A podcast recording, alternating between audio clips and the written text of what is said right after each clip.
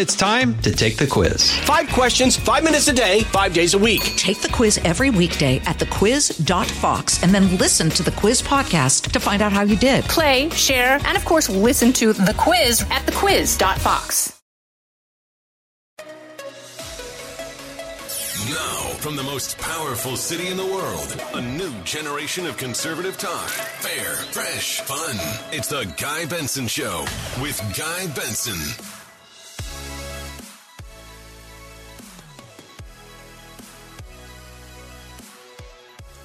It is Friday, March 11th, 2022. Welcome into the Guy Benson Show. I'm your host, Guy Benson.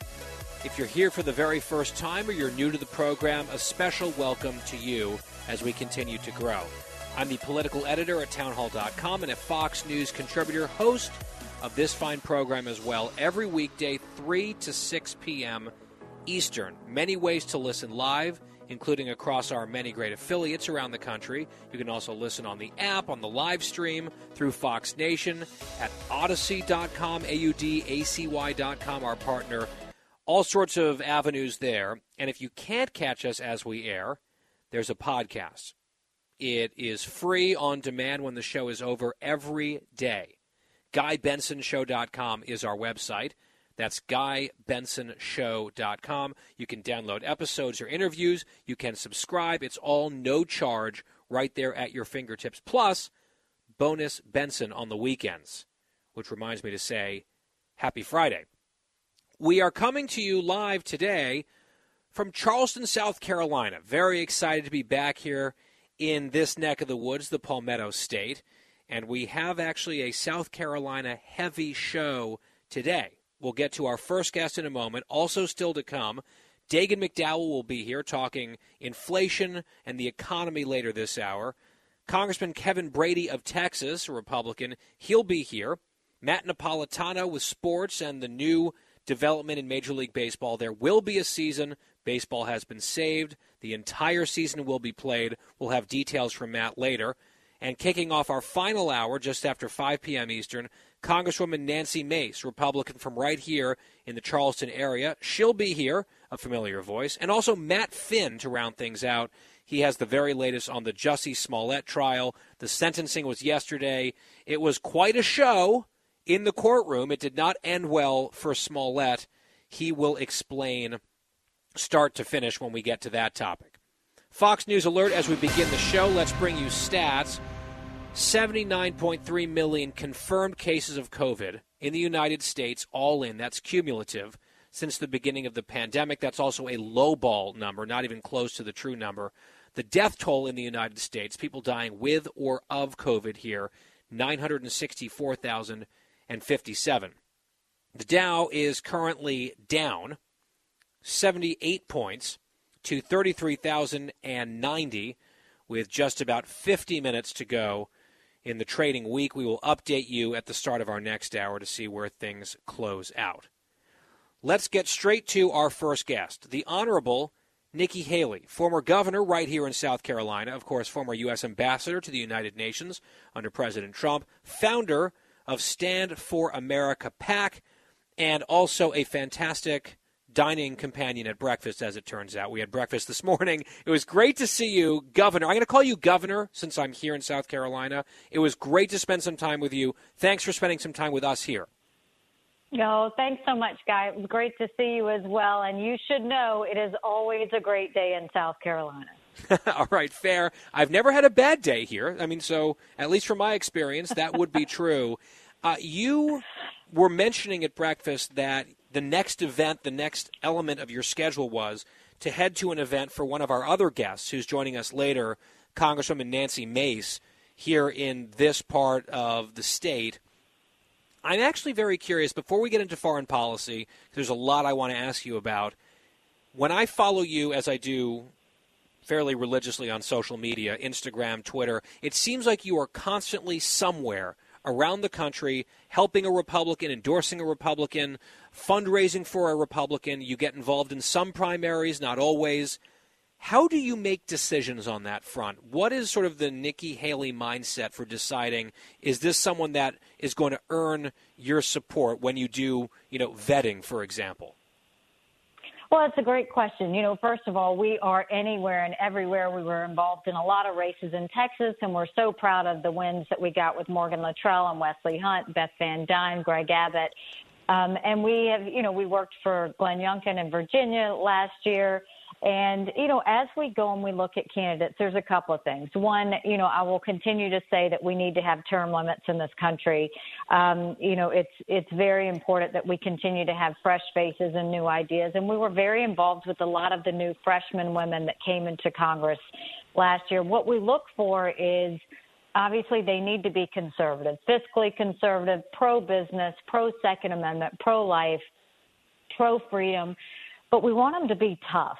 And that means tough in that when they get there, they're not going to be pushed around. They're going to stand their ground. They've got a good gut and they know what the American people want. They have to know what it means to to listen to the American people and and move forward. And then they have to be policy oriented. We want people that we know or we're not going to have to worry about where they stand. Are they going to be strong on the border and making sure that we don't have lawlessness? Are they going to have the backs of law enforcement? Are they going to make sure that parents have rights and that we stop all these mandates? Are they going to actually have a value for a dollar and know that government's dollars don't belong to them. They actually belong to the American people. So we put mm-hmm. some time and effort into it, and I hope any of your listeners that want to get involved, go to Stand for America PAC because we've got a lot of great candidates, including Nancy Mace, um, that we did an event. It was a standing room only event, um, raised a ton of money. And she is a strong force for the low country here in South Carolina. She's my congresswoman. I endorsed her last time and you know she's done she's just been a real fighter she has run circles around nancy pelosi and that's exactly what we need in congress We'll be talking to her later in our final hour here today. So I referred to you as governor, and you got a plug in for your home state. We talked about your work on the political side, and you were mentioning Stand for America PAC. Now it's time to put on your hat as the former U.S. ambassador to the United Nations because foreign policy is front and center right now. On Ukraine, because I want to also get to Iran, but on Ukraine, there seems to be some widespread reporting now that the Russians might be changing tactics. They might realize that they're not really going to win, whatever that looks like in Ukraine, and might be trying to basically make life as miserable and painful as possible for the Ukrainians, understanding that they're not going to conquer the country and decapitate the leadership, perhaps, but they want to be in the strongest position for negotiations to get potentially some painful concessions from Ukraine to put an end to all the bloodshed in the war. Where do things stand in your mind, and what comes next? Because it's been an extremely uneasy feeling, I think, for a lot of people watching this horror happening, you know, halfway across the globe now for weeks. So I'll tell you, there's two thoughts in my mind. One is knowing that the way Putin looks at this is he doesn't, um, when things get tough like this, he doesn't let off the gas. He pushes further. The whole his whole thought process is how do we break them into submission? How do we go and make sure that we cut the power? How do we make sure they can't get food? How do we bomb them, you know, all hours of the day? How do we go and make them as miserable as possible so that we can break them into submission? The Ukrainians are giving him, you know, a run for his money because their heart and spirit um, is bigger than, you know, anything he could ever imagine. And I think that they've got a lot of fight in, and, and he's, he realizes that. What concerns me is he is now starting to spread lies, which is what Putin is very good at, that implies that there that the U.S. and Ukraine have bioweapons facilities inside Ukraine. We don't. That is not true. We do have research facilities, but nothing to do with bioweapons. Um, and this, and by the way, the just reason, to jump in, that's that has not been a secret, right? That has been openly acknowledged for for many years, right? Absolutely. And the reason this bothers me is this is what they did in Syria. This is what he did with Assad in Syria. When they ran into problems where they couldn't get into an area, where they had um, blockades and they weren't able to move it, where they had people fighting back, they would create some sort of, um, you know, crazy rumor, idea, conspiracy theory like this relating to chemical weapons, blaming the other side for it, and then the next thing you knew, you saw a chemical weapons outbreak.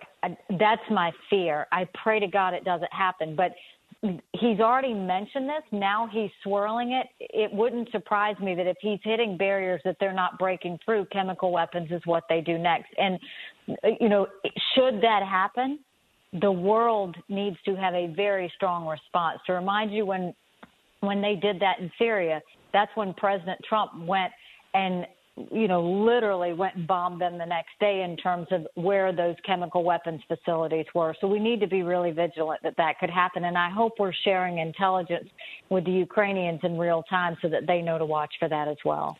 President Biden was asked about this today. He made a brief statement at the White House. He answered one question on his way out the door, and it was on chemical weapons and Putin. Cut 32. Russia may use chemical weapons or create a false flag operation to use them. What evidence have you seen showing that? And would the U.S. have a military response if Putin does launch a chemical weapons attack? I'm not going to speak about the intelligence, but, but uh, Russia would pay a severe price if they use chemical weapons. All right, so then there was sort of a scrum there, and he he walked out of the room, but he wouldn't get into the intelligence. All right, fair enough. But there'd be a very stiff prices paraphrasing what he said there, if Putin were to use chemical weapons. Uh, how do you read into that, uh, Madam Ambassador? And what would a very severe consequence look like? Because it seems like, you know, short of more military intervention from NATO and other countries, it's been a pretty tough response from the world community, at least economically, on the Russians. What else would be on the table, do you think, or should be on the table?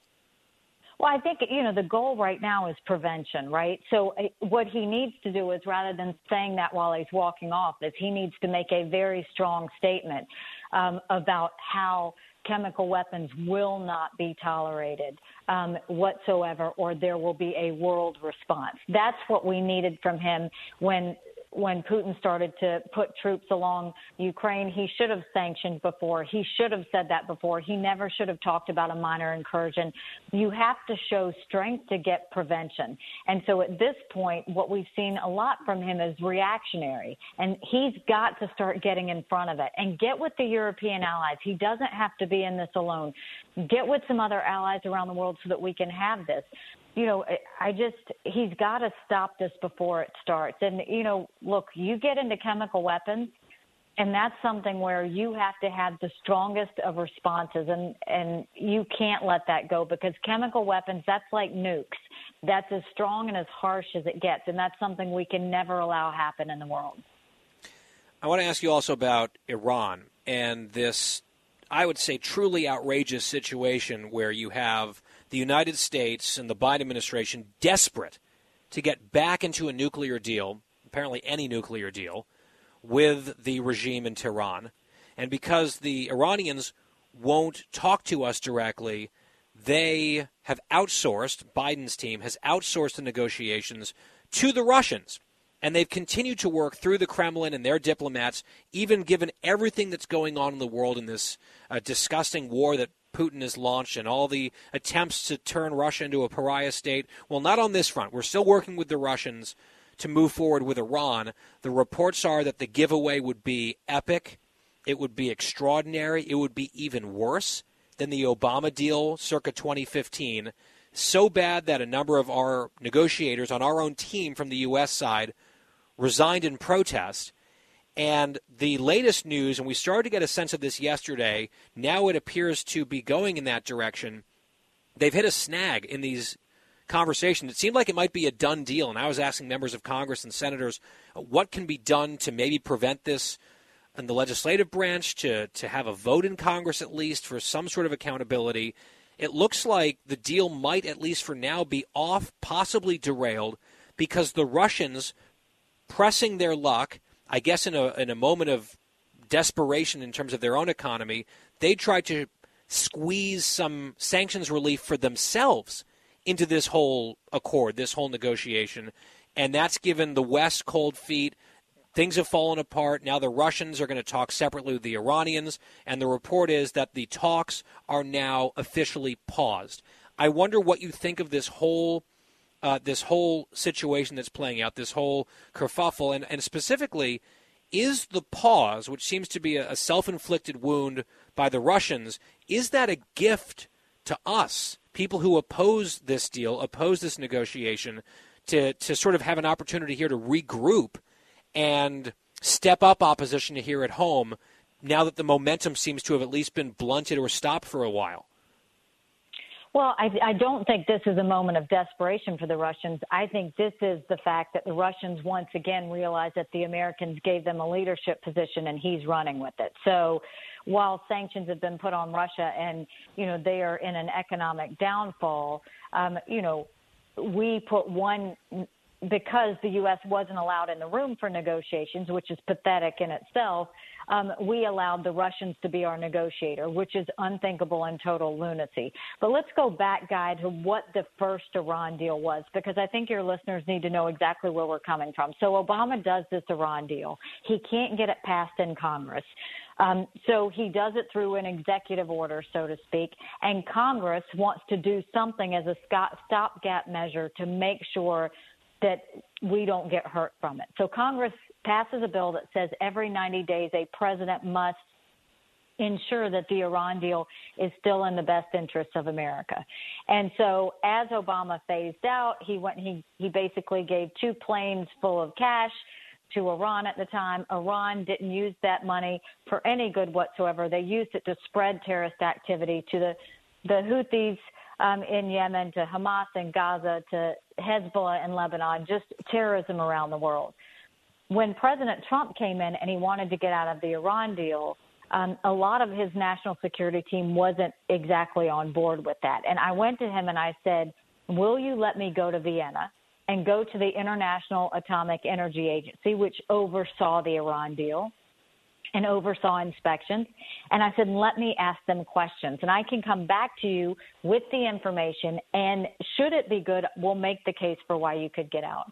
So I go to Vienna and I asked them, okay, we know a lot of the nuclear production development is happening in the research universities. How often are y'all inspecting those? They said we Ambassador don't inspect Haley, research. I just got to jump in because we are up on a hard break, and I hate to interrupt this story, but the the ending there was good. You helped persuade President Trump to do the right thing on Iran and that deal, get us out of it. Now it looks like Biden wants to get us back into something even worse, which is mind blowing to me. I'll have a few more thoughts on that coming up. But we're up on that break, and I know that you've got a packed schedule today as well. Ambassador Nikki Haley, former governor of this state where I am today, South Carolina. Great to see you earlier. Thank you so much for joining us, and sorry to jump in on that story. No worries. Thanks, Guy. Appreciate it. You bet. Talk to you soon. That's Nikki Haley on The Guy Benson Show. Just getting started on this Friday. Stay with us. The Guy Benson Show. Fox News Radio on demand on the Fox News app. Download the app and just click listen. When you swipe left, you can listen to your favorite Fox News talk shows live. Swipe right for the latest Fox News Radio newscasts on demand. Fox News Radio on the Fox News app. Download it today. I'm Guy Benson. We went super long there with Nikki Haley, so this is a quick segment. But just to reinforce a point, whatever the reason is that Russia decided to push its luck, in the Iran negotiations that seem to have at least for now derailed or stopped those negotiations in their tracks when it seemed like it might be a done deal. Not so fast. It is a gift to opponents like yours truly, a chance to take a breather and regroup and fight this because it's a terrible, terrible idea. And now there's an opportunity to fortify that view on Capitol Hill.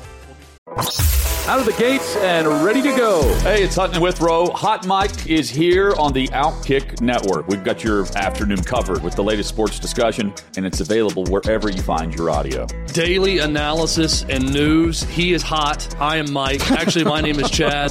His name is Jonathan, but you get the picture. We're going to bring it every single day. Whatever you want to call us, we'll respond to. We just want you to respond to what we're dishing out every day. And while you're here, we hope you subscribe to the podcast, like, subscribe, and share. Talking about the issues you care about. Guy Benson. We continue on the Guy Benson Show from South Carolina today. Charleston, great to be here. Great to have you along. Happy Friday. GuyBensonShow.com, podcast always free of charge, on demand, the entire show, every day, plus bonus Benson on the weekends. Joining me now is Dagen McDowell, anchor and analyst on the Fox Business Network, also business correspondent for Fox News Channel. You see her every morning on Mornings with Maria on FBN, 6 to 9 a.m. Eastern. Dagen, great to have you back here. Thank you, Guy. Hope you're well. I am doing well. I want to play some sound for you. President Biden spoke to House Democrats at their retreat today, and he was apparently feeling pretty frustrated about the blame that he and the Democrats are getting on a whole number of fronts. At one point, he printed out, I guess, a New York Times story and was reading from a New York Times story to uh, vindicate what he thinks uh, is the best argument that they have, rebutting the misinformation or whatever they're going to call it. And you could sense the frustration here in cut 36. Listen. I'm sick of this stuff. We have to talk about it because the American people think the reason for inflation is government spending more money.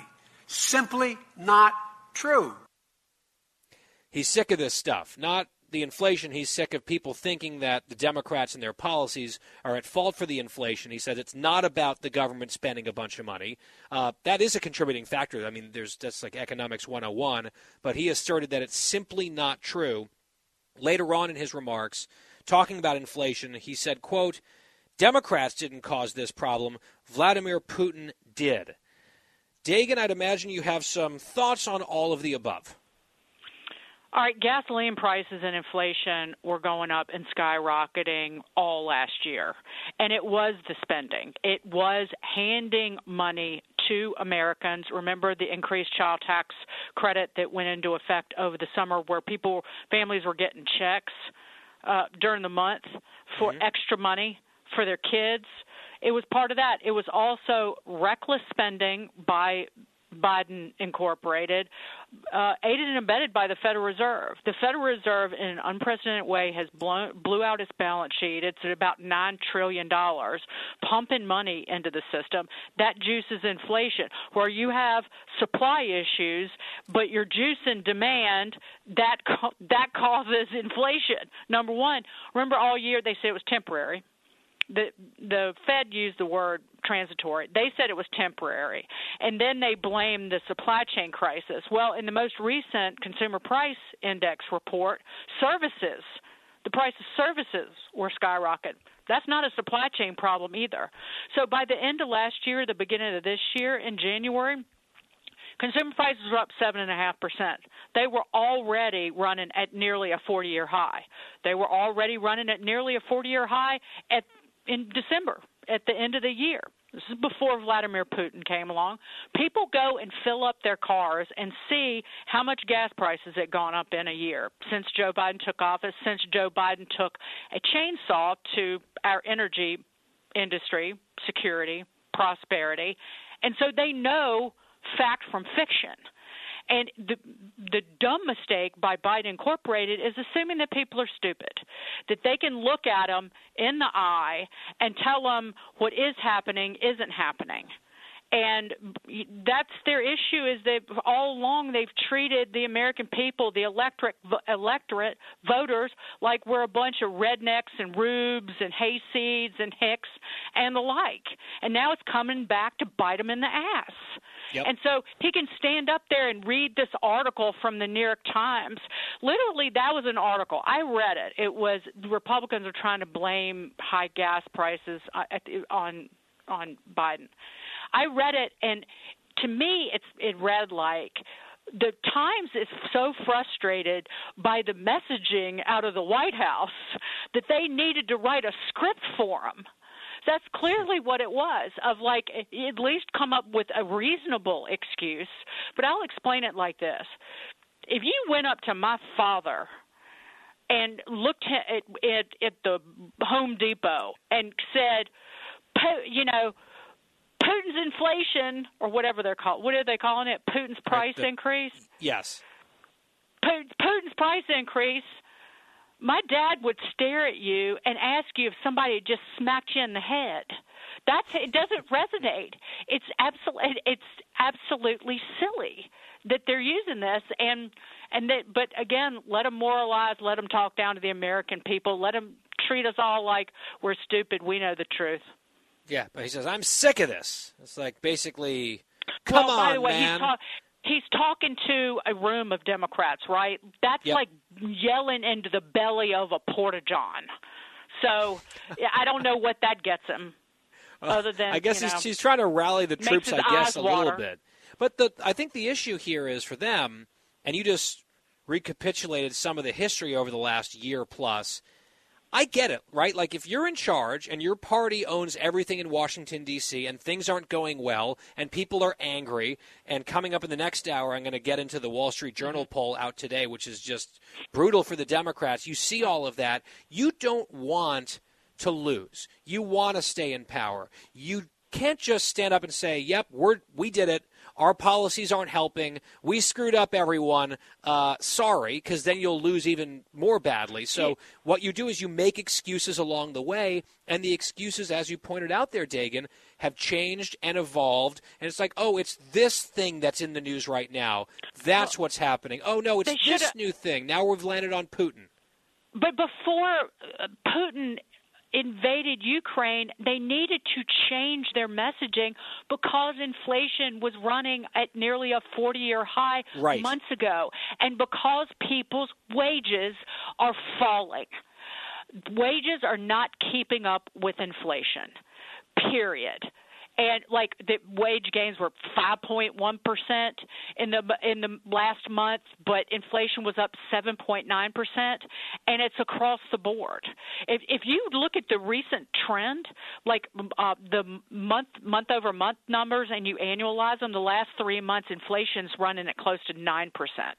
That's how that's how uh, it's how much it's gotten away from them. But again, he was supposed to be president empathy.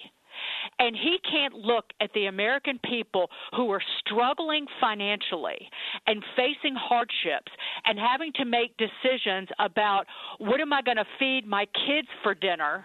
Is it going to be a old box of mac and cheese from 2 years ago because I just had to fill up my car because I have to commute to work every day? Their answer to that is buy an electric vehicle. And that's where it just it it is callousness. Not only is he the castigator in chief, he is callous and heartless when it comes to people's financial hardships. Oh, and this is even more disgusting. A lot of the liberals on social media and their prominent ones have been passing around this little placard some genius put together saying, How dare you complain about high gas prices when you should imagine yourself sitting on the floor of a train station, a refugee with your kids? Yeah, that that's the not helpful. No, the and it's well-known liberals. The American people have the ability to be upset about both things and to have sympathy and and pray for the people of Ukraine and and grieve for them and with them. And and, no, and and still have the ability to be upset about their own financial situation I'm like, and have the intellectual and spiritual ability to know the damn difference. It kind of blows my mind that anyone would. It's like, oh, uh, not happy with things happening here in America and the way your family can't afford things. Well, you ingrate. At least you're not in Yemen. Vote for us, right? Like that. That's crazy town. But if that's what some of them want to go with, I mean, I guess go for it. I've seen it. I've seen it. I've seen it everywhere, and it has taken all my will and might not to say something on social media. well, maybe you should say I just- something. Maybe you should well, I say just said something. it now. Yeah, At take take a breath and then type it away. Keyboard warrior Dagen McDowell, our guest. Yeah. I I do want to also highlight because they're trying to sort of like pretend that all of this spending, trillions and trillions and trillions of dollars in deficit spending over the last few years, like, oh, has nothing to do with any of this. It's not. That's not what inflation is about. Uh, yes, it is. That is absolutely one of the very big factors here. And a point that I want to keep making is if you ask Joe Biden today at that same rally where he's yelling about how sick and tired he is about getting, you know, blamed for inflation, if you said, "Mr. President, if we had the votes for you tonight on Build Back Better and we could spend 5 trillion more dollars right now, would you sign it?" His answer would be yes. They want to spend trillions more, and if they have more votes to do it, they will and they don't seem to think that has any connection to inflation. That's actually, to me, a rallying cry for the election and also kind of a, a, scary thing. one of the the biggest the tallest tales and the biggest lies that they were telling month after month after month is that build back better it well it was much bigger than they ever admitted Right. It was going to lower inflation. Right. That we need to spend more money to lower inflation. Ugh. Over and over and over again. And I said, I, I actually texted somebody. I said, Do you think that this old coot is going to have the audacity to stand up in front of the American people during the State of the Union and mention those Nobel laureates and how they said that they needed to spend trillions of dollars more to lower inflation? You think he's going to mention that during the State of the Union? Sure enough, he did. Uh-huh. I should have I should have put money on it. You probably But go to Vegas. W- coup- couple of things about inflation. One of the dangerous things is the psychology of of rising prices has set in with consumers and businesses. So when you expect higher prices, your behavior changes, and so higher prices beget higher prices. Number one, consumer sentiment. We got a reading on consumer sentiment this morning. It's at more than a decade low. Hmm. So people are feeling it, and it's related to inflation. So it, Joe Biden's messaging on this is actually irrelevant, and there's really nothing that he can say that's going to change what's going on. In policy, it will, but clearly not personality. You know, just listening to those last few moments there in your answer, I'm just reminded that even though I disagree with him sometimes, and he votes the wrong way far too often, in my opinion, and he's in the party that I don't belong to, thank God Joe Manchin is in the U.S. Senate to actually be concerned about inflation and not buy this fairy tale nonsense that to save the country and to really curtail inflation, what we really need to do is spend five trillion more dollars. And he's like, you know what? I don't think so. And he was a no, and he stuck to it. Last But question, you know what he Dagen. sent? He sent. Remember, he sent Schumer a letter. I do. And it Oh, was, yeah. and it was, and it was raised corporate taxes, and he there were some issue, you know, some items in there. You wanted the Fed, to, Federal Reserve, to stop its uh, blowing out the balance sheet and stop its monetary stimulus first. But there were some some items to be cherry picked on behalf of Democrats, and they were so full of themselves and egomaniacal they didn't even bite on that. And then they got yep. a big N O nada niente from uh, Joe Manchin. Yeah, and then the White House apparently didn't even know about that Schumer letter, which is, Right. I mean, wild. It's just really a gang that can't shoot straight, and thank God. If they were more effective and more efficient, they could have done a lot more damage here. Quickly, last question. I've seen this because you're talking about oil and energy, and there's a, a deep seated hostility to American energy production within the Democratic Party. It's part of their ideological project to end fossil fuels. Uh, you know, Biden said it on the campaign trail. Now they're turning big oil into the boogeyman again. It's not just Putin, it's also big oil. They're not drilling the way that they could. They're only interested in profits. And you've actually seen Democrats on Capitol Hill talking about trying to raise taxes on oil companies right now. I mean, economic illiteracy alert, Dagen. It's bad enough at the pump. And the Democrats want to raise the cost of doing business for the oil companies? What? Right. So you want to do that's that's another uh, item to on its to, on their to do list to ensure that again that they sap the prosperity from our energy economy.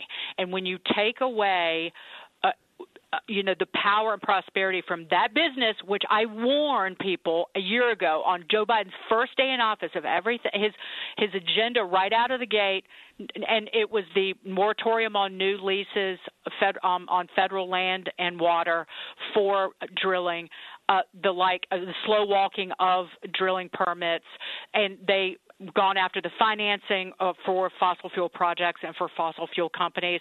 Now they're going to take more money away from energy companies when you need them to be pumping full bore to help get the West off Yeah. of Vladimir Putin's oil because I- Europe is still ex- importing it and oil and natural gas because it's so dependent on it. So the more we pump, the less that Europe has to buy from. The more we can put on the market, the less other nations have to buy um, and from Yeah, a but they don't want tyrant and and fuel that war.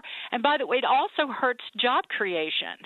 Like it hurts it hurts the people who work for not only it hurts people filling up their cars, it hurts people who work for those businesses. That's money that doesn't go to wage increases. Well, and look, they I don't think they have the that. votes to do it, but it's such a destructive impulse, and it's just punitive. It's punitive to attack people that they don't like, even if the outcome policy wise is harmful and hurtful to millions and millions of Americans. It's unserious, but it's what a lot of their party actually believes. We got to leave it there for now. Dagen McDowell of Fox Business Network, uh, always a firecracker and fired up today, no doubt. I think rightly so. Dagen, ha- have a great weekend. Thank you. You too, guy. All right, we'll we'll take a quick break. We'll be right back on the Guy Benson Show. The Guy Benson Show. More next.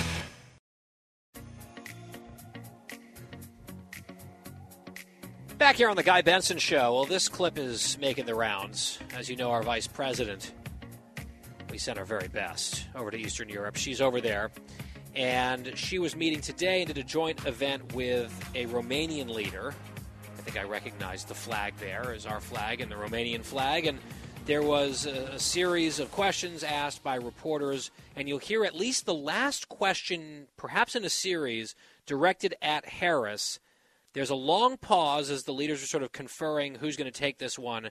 She then sort of stared at her notes for a while and then gave an answer. I don't think it's an answer to the question she was asked. This is this is weird. Cut 35. How long should Americans expect? How long should we be bracing for um, this really sort of um, historic inflation and some unprecedented gas prices? Sure.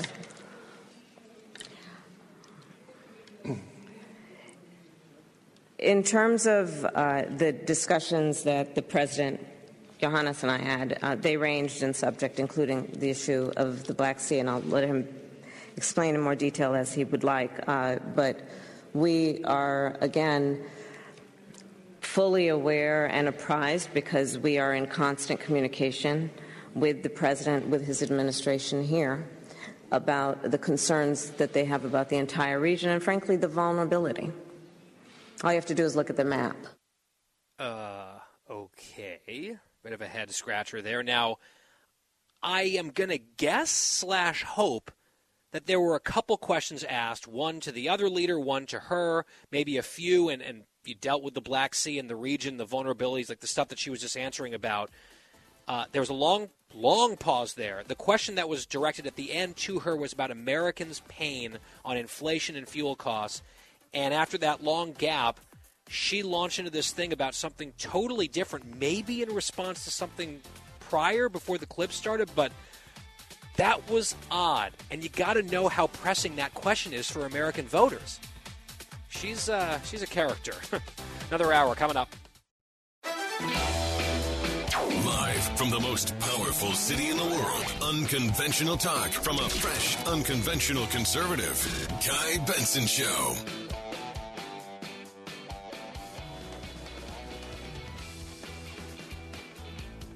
A brand new hour of the Guy Benson Show from Charleston, South Carolina, coming to you live. Thank you so much for listening every day, 3 to 6 Eastern. It's the Guy Benson Show. I'm Guy Benson. Podcast is free every day on demand. And we encourage you to take advantage of that if you cannot listen to the three hours live. Fox News Alert as we get into this middle hour. The Dow really tailed off at the end of the day closing down 229 points to 32,944. Well, we were chatting in the last hour with Dagen McDowell, who was spitting righteous fire on the economy. And I mentioned in passing that we were going to get to the results of a new Wall Street Journal poll that is out today. And let me tell you, I wrote about it at townhall.com on the tip sheet, where I'm political editor. It is just bloodbath level territory stuff for the Democratic Party. Now, I mean, here's the thing they're in charge, right? They own all of this. They said, put us in charge. The Republicans are terrible. Vote for us. And the American people said, uh, I guess, okay. Got Biden, barely, what, a 50 50 Senate plus one, a reduced majority in the House, but they are in control. And the American people are not happy with what they're seeing. So, this Wall Street Journal survey, which was taken all after the State of the Union address, by the way, shows President Biden's job approval rating, which is really the most important thing, right now, this far out, more than half a year away. Tracking the president's approval is, is a sense of, and gives you a sense of where things are likely headed in November. It's a crucial barometer. His job approval rating in this poll is 42%, with 57% disapproving. So he's underwater by 15 points. President Biden is. And on the generic ballot, which we track from time to time here, where they ask people which party would you rather have in control of Congress, as we've mentioned, historically Republicans don't do great on this metric. They are, you know, down by a couple points or tied in a good year for them. In huge, huge Republican years, they lead on this. And this year, in this poll, they are leading on that question by five points. They're up 46 to 41 over the Democrats on the uh, generic congressional ballot. And if you dig into the demos just a little bit on the congressional ballot, there are a few eye opening results. Among Hispanic voters, Republicans are now leading outright by nine points. So Latino voters look at the parties, and by nine points, they want to vote Republican. And in this poll, the Republicans are also at 27% support among black voters. Now, that's not really anything to write home about, one out of four. But historically speaking, and the way that black people tend to vote in this country, if the Republicans are anywhere near 27%, if they're anywhere near 20% of the black vote in 2022, that is just death to the Democratic majorities. Uh, they just get crushed Now, we've talked about recently on this show a number of data points indicating that Republicans are gaining among Hispanics in Texas, in Florida, elsewhere. I'm still a little skeptical that they're up nine Republicans among Hispanics. I mean, that seems like a, a really significant number. And again, if that's even ballpark correct, if Republicans are tied among Hispanics in November, it will be a blowout and I'll tell you this if they're up nine with Hispanics and they're at 27% of the black vote, the generic ballot nationwide is not five points. It's going to be uglier for, for the Democrats than that. So, again, there's a chance that some of these numbers will rise and fall, ebb and flow, but there are just, you know, warning signs, neon warning signs flashing all over the place here for the Dems. Now, when you look further into this this poll, I mean, it gets worse. They asked the public about issues. Who do you trust more on various issues? So the Democrats still have a lead somehow on COVID, on controlling COVID. Although I think voters have been voting with their feet on that issue, the deepest blue places have done the most harm on children, on the economy, on all this stuff and people have left. People have moved. And the fact that there's a, backlash in so many of these even very blue places, you know, where Glenn Youngkin gets Democratic support to end the mask mandate for kids in schools in Virginia, a state that he won after Joe Biden carried it by 10 points. You know, people might say, oh, I guess the Democrats are better on COVID. I would say the outcomes, the results, the behavior of politicians and voters would suggest otherwise. But in the poll, at least, Democrats are ahead on COVID. They're also ahead by just five points on the issue of education and improving kids' education. This is usually like a D plus 20 advantage. People associate the Democrats with education. Fairly or unfairly, that's one of their issues. It's like Republicans are always better on national security, Democrats are always better on education, but this is a single digit margin now the Democrats' advantage has been eroded substantially, and I think that's because a lot of people haven't been completely asleep for the last two years. Now, those are the, of all the issues, it's like roughly a dozen, those are the two where Democrats are ahead. Then you get to all the other issues. They asked who's looking out for the middle class. Republicans actually lead on that by a point, right? Sort of middle class fighting for the middle class. That tends to be where the Democrats have been winning lately, and not in this poll. They're down by a point. On foreign policy, they're down by seven against the Republicans. On Ukraine specifically, Republicans lead by seven points. This is just on public trust. On the issue of keeping kids in schools, Republicans ahead by eight points. That should be a slam dunk. The reason kids were out of school in many places for a year and a half was because of the Democratic Party and their allies in the teachers' unions. That's just not disputable. That's a fact. So you might say Democrats have a slim lead on improving education, but on actually making sure kids are getting educated in a classroom, that's GOP, a uh, GOP plus eight issue.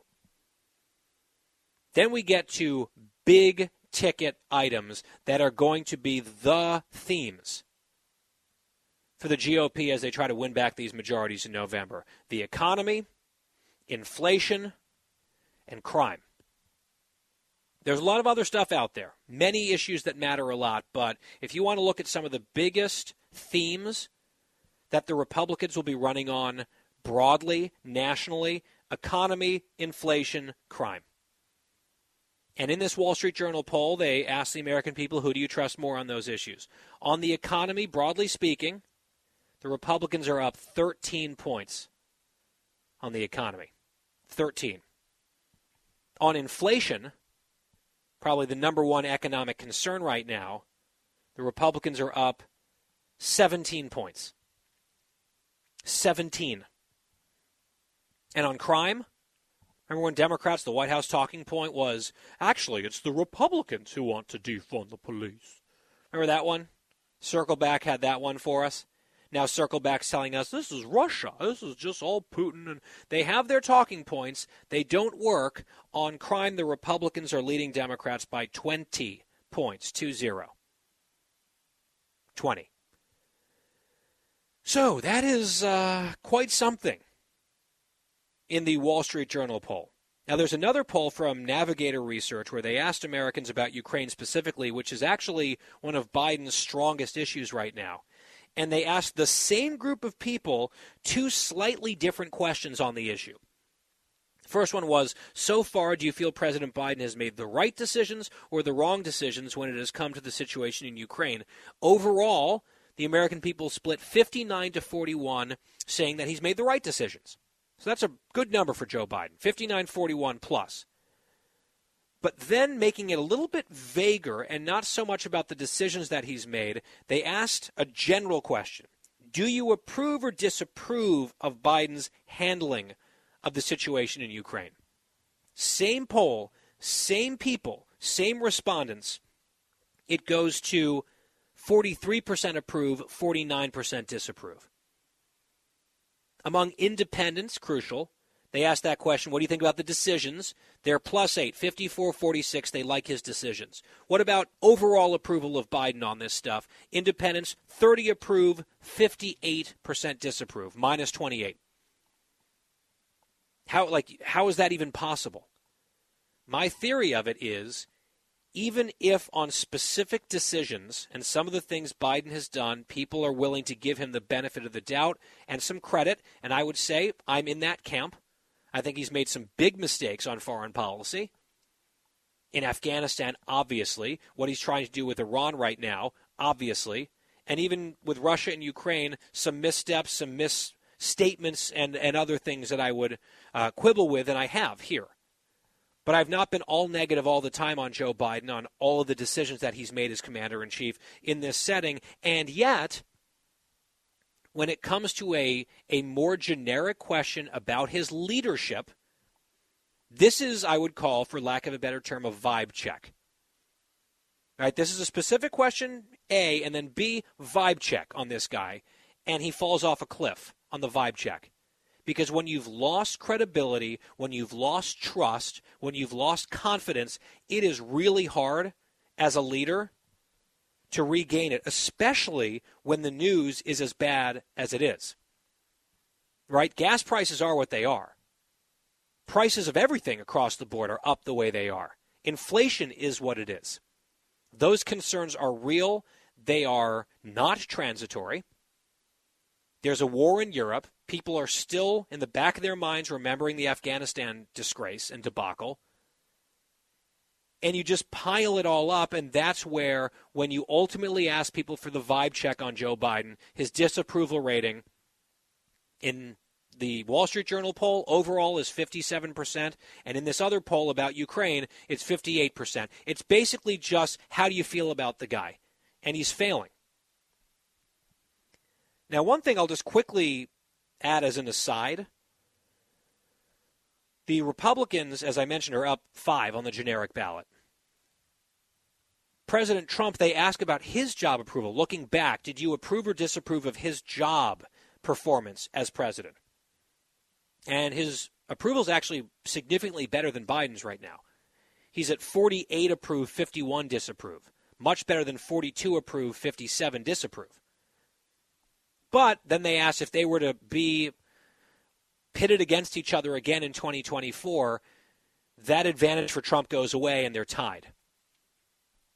And the reason for that is they asked the percentage of the American people, kind of the swing votes, 15% of the country that doesn't like Trump and doesn't like Biden. And they asked those people, you know, what do you think about this stuff? That group, the crucial group that swings elections, says by double digits that they would vote for Biden over Trump again, but also says by double digits they want to vote Republican this November. So I think there might be a lesson in there looking ahead to 2024 for the Republican Party, just putting that out there. But the Democrats' problem more immediately in 2022 is even people, swing voters who don't like Trump, wouldn't vote for Trump, would prefer Biden still to Trump, they're looking to November, and by 13 points, they're saying, we want to vote Republican. That is, I think, perhaps part of the crux of the problem that the Democrats find themselves in. Last but not least, on Ukraine and Russia, uh, these numbers speak for themselves. They did a favorability check, favorability rating question about Vladimir Putin and then President Zelensky from Ukraine. Zelensky's favorable unfavorable is 65% favorable, 8% unfavorable. So the American people love Zelensky. Vladimir Putin, 4% favorable among the American people. 4 unfavorable 90.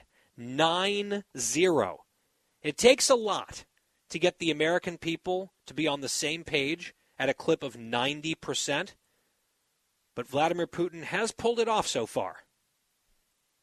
Yeah, deservedly so, I would say. We will step aside. Quick break. When we come back, I want to play a soundbite from Ron DeSantis down in Florida that I think you're going to want to hear He's taken on a big corporation. Fascinating stuff next. Guy Benson will be right back.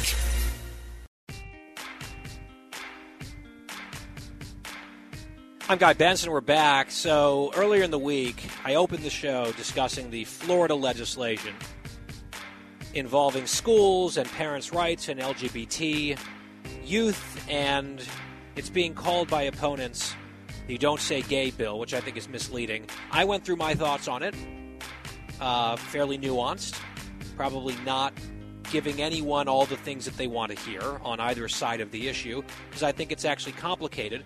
On balance, there's enough ambiguity and vagueness in there that I would not support the bill in its current form, even though I think it is being grossly mischaracterized and demonized in ways that are really stupid and factually wrong.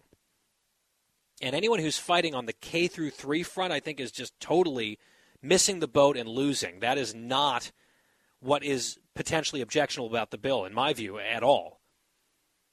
Now, Disney, a huge company, obviously, with Disney World down in Florida, they are now under pressure from their woke people saying you've got to fight this thing. So Disney's trying to walk this line and they're stepping up some of their complaints about it. They want to meet with the governor. They're pausing contributions in Florida. They're putting out memos to their staff. I don't think they really want to mess too much with the government of Florida, though, and certainly the governor of Florida, who addressed this yesterday. Cut 34. Listen. You have companies like a Disney that are going to say and criticize parents' rights. They're going to criticize the fact uh, that we don't want transgenderism in kindergarten and first grade classrooms. If that's the hill that they're going to die on, then how do they possibly explain lining their pockets with their relationship from the Communist Party of China? Because that's what they do, and they make a fortune, and they don't say a word about the really brutal practices uh, that you see over there at the hands of the CCP. And so in Florida, our policy is going to be based on the best interest of Florida citizens, not on the musing of local corporations. That's a shot across the bow of Disney, which is a huge employer and company in that state. And DeSantis isn't running for the hills, he's fighting them. Now, as I said, I have disagreements with the bill. Right now, I don't support that bill based on the way it's written right now for reasons you can go back and listen on the podcast if you want to. But DeSantis makes a point that I absolutely agree with, and you can't really argue with. I'm sorry, woke Disney. All of a sudden, here you are again, wading into some controversy in America about you. Oh, human rights and all this stuff when you are making huge sums of money in China. In fact, thanking the Chinese Communist Party for letting you film even in Xinjiang, where the genocide is taking place. If that's your position to make money over there, sit down and shut up over here. If I agree with you or disagree with you, it doesn't matter because you don't have the standing to be taken seriously on these types of moral issues. And DeSantis called them out. It's the Guy Benson Show. You're listening to a new generation of talk. Guy Benson. We're at the halfway mark of this show on a Friday from Charleston, South Carolina. It is the Guy Benson Show. GuyBensonShow.com. Podcast always free. With us now is Congressman Kevin Brady of Texas, the ranking Republican on the House Ways and Means Committee. And, Congressman, good to have you back here. Hey, Guy, thanks for having me. You bet. I want to get your reaction to a soundbite. This was from earlier today at the White House. Jen Psaki was under questioning from our colleague here at Fox, Peter Doocy, asking her about energy. And the line has been from the White House and from the podium that energy costs are going up because of Putin and because of oil companies, not because of the policies of this president. And Doocy asked a question. She responded with a question, and I want you to listen to it. Cut 33. You and the president are both talking about producing energy here, saying that oil and gas companies have 9,000 permits to drill now. They could be drilling right now. Would President Biden cut red tape to make that possible? What red tape needs to be cut when they have the permits? Uh, they have the capacity to do it. What's holding them up? All right, Congressman. So you represent an oil rich state, obviously. You're from Texas. The question posed back by Psaki is, well, what red tape? They've got all these drilling permits. They can just go out there and have at it. They're just not doing it. And so, you know, go talk to them. It's not our fault. Uh, how would you answer her question that she fired back there? And what do you think more broadly about this effort by the White House to make it seem like they're actually not hostile to domestic energy Yeah. and fossil fuel consumption?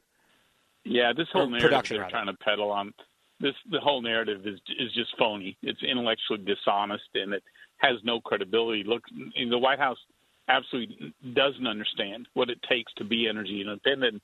Uh, if she talk about red tape, I'd, I'd start with reverse the uh, killing of the Keystone Pipeline. That alone would bring enough oil uh, into the U.S. to replace all of what we buy from Russia. I would I would start to reopen uh, the onshore and offshore leasing system they have blocked.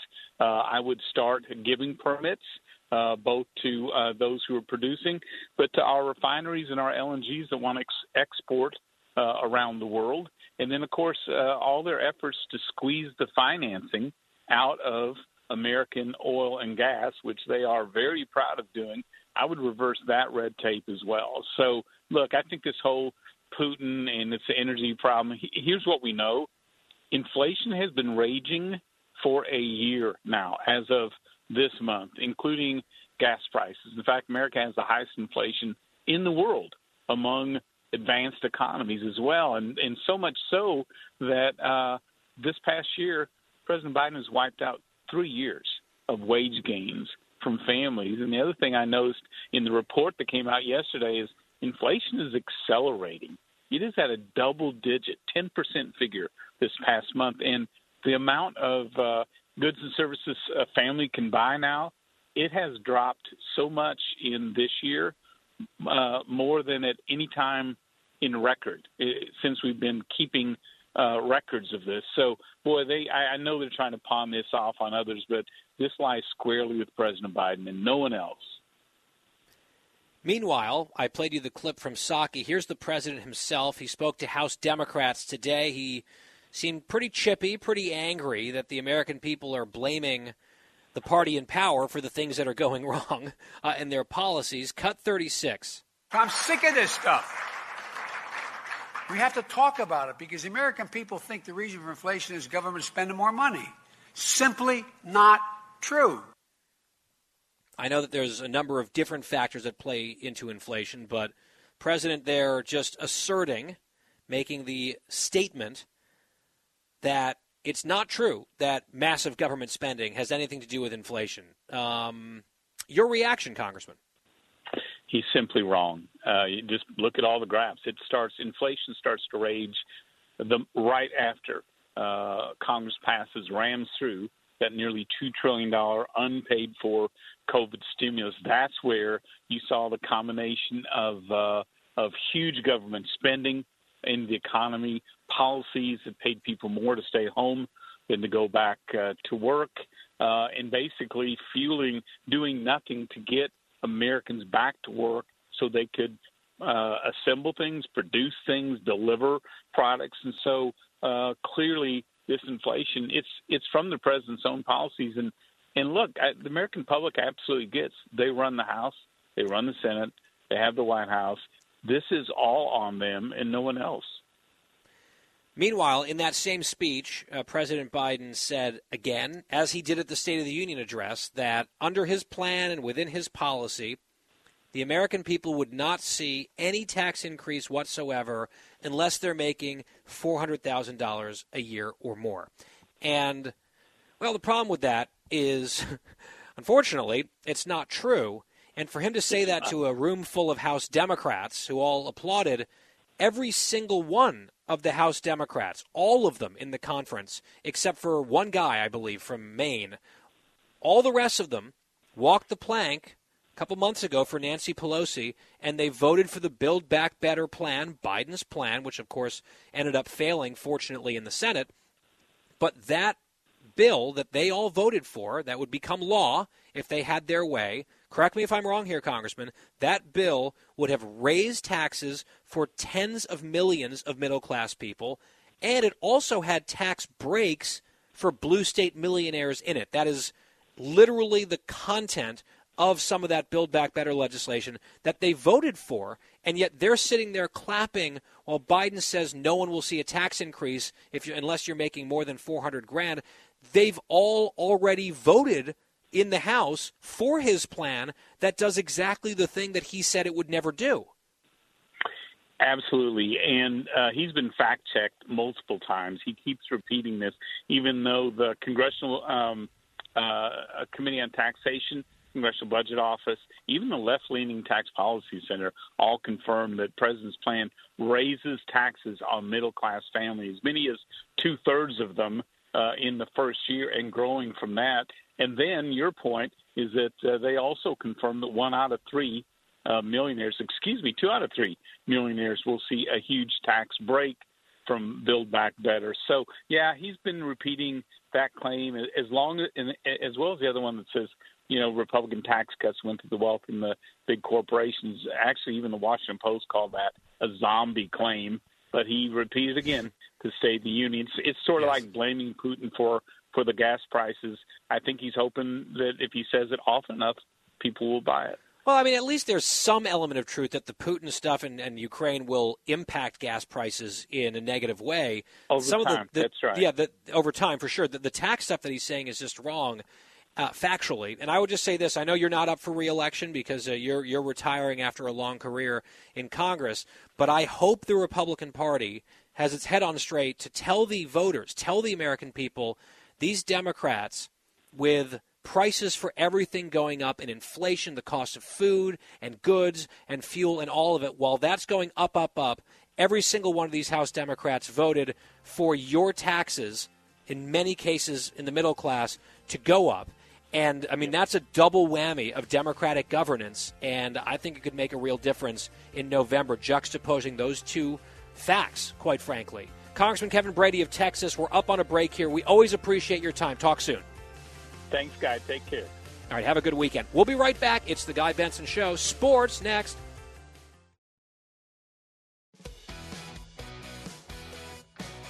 Back on the Guy Benson Show. And if you're listening on the broadcast, that is the MLB on Fox theme song, which is quite good.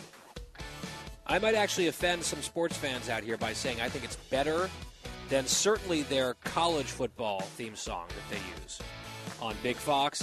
I also think it's better than their iconic NFL on Fox theme song. I know, I know. Some of you are like, what? Yeah, that's what I think.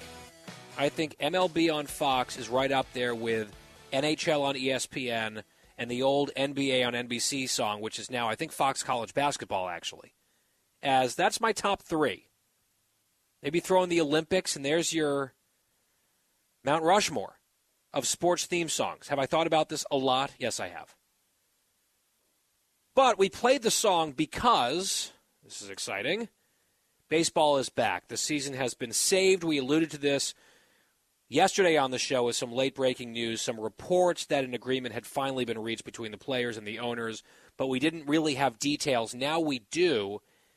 And not only has the season been saved, it sounds like spring training starts like now.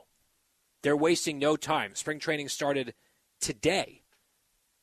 With us to discuss is Matt Napolitano, sports reporter for Fox News Headlines 24 7. You can hear him on Sirius XM Channel 115. You can follow him on Twitter at Matt Napolitano. Matt, good to talk to you again. Good to talk to you. Glad to know we have the same Mount Rushmore when it comes to sports teams. Oh, really? Okay, that Yeah, makes me feel very happy and good. So you you clearly have uh, a good head on your shoulders, and you understand quality. Because some well, I'm a Mets people, fan, don't know about that, but well, you understand quality in some things, at least. There's, you know, no one's perfect. No one's perfect. But yeah, okay, so I'm glad that, that we see that the same way. I wonder if we see this big development the same way. I'm a baseball fan. I'm a Yankees fan. I don't really know what to expect from this year's squad, to be honest. I've also been pretty disgusted with the game for a while now. I feel like the people at the top don't even really like the sport. They're constantly trying to change everything. I was furious with Major League Baseball with their All Star game politics last year, and then this was a bad taste in my mouth. A lot of fans were, I think, pretty jaded and upset. There seemed to be some real concern, Matt, that this season would be extremely truncated or even potentially canceled. But I guess there was some breakthrough, and they got this ball rolling pretty quickly to the point that, what, they're not going to miss any regular season games. Is that right? Yeah, all 162 games are going to be played this year. You know, there were some planned cancellations early on in negotiations. We heard that the first week would be canceled. Then, even just as recent as Wednesday, we found out a second week was going to be canceled as well because a new collective bargaining agreement had not been reached. But it seems like they've worked it all out and that some series are going to be made up through doubleheaders, which are going to be nine inning doubleheaders again, unlike the seven innings that we've been seeing the last couple of years. So that's going to be going back to the previous standard, which a lot of baseball fans, including you and myself, are very excited about. But it seems like they were able to get something done in these last few hours, especially after Wednesday, when it looked as though the only hurdle that prevented a deal before a designated deadline was talk of an international draft, trying to select players from other countries. The mechanisms just weren't there, was what the Players Union was arguing. The league really wants to institute that draft, so they decided, you know what? Let's put that on the back burner. We'll get to that when we need to get to it, and let's just focus on playing ball. And that's what led to this new CBA. So when does the season actually start? I mean, it sounds like pitchers and catchers and everyone else must have already reported right in advance of this. If spring spring training starts today, the regular season is still starting in April, right? Just maybe a little bit delayed. That's correct. So opening day is now set for April 7th. It was originally set for March 31st, but because of all the delays brought on by the negotiations, they're going to give it a little bit of a leeway with one more week. Right now, players are required to report to their designated spring training facilities by Sunday. There's going to be a little bit of leeway for players who have some visa snags and other issues from coming from other countries. I and then exhibition games are set to get under, underway as early as March 17th. So they're going full speed ahead here Yeah. and trying to get preparations underway. The good thing that the Players Union did, though, Guy, is that they established a camp in Arizona for players to come and work out. You know, obviously you can't have access to your team facilities; only certain players did. So some of these big pro names, like guys like Trevor Bauer, got the chance to get their workouts in out west to really get themselves loosened up and focused up for a new season. So hopefully that helps out a little bit and trends them in the right direction to be ready come April 7th. Do you think that there's any residual, I guess, resentment and anger among the fan base to the point that it could spoil or put a damper on this season? Or is the fact that the cancellations were minimal and the games will all be made up and you're going to have a full season and they got this thing back on track before April, does that sort of paper over some of the frustrations and people are like, okay, at least baseball's back. All is forgiven. We're going to get our full season and we all move on. You know, everyone's different and, you know, you can't speak for every single fan in the country. I just wonder, you know, is broadly speaking, are Major League Baseball fans going to remember this one for a while and be mad about it, or were they able to avert that perhaps you know lasting bruise, uh, PR wise, among their fans by getting this resolved pretty quickly once the dominoes started to fall? You know, I think of the old adage of forgive but don't forget, and I think that's what a lot of baseball fans are going to take the approach of. You know, the season's going to happen, 162 games in full, going to be a 12-team postseason, going to be interesting come for September and for October baseball.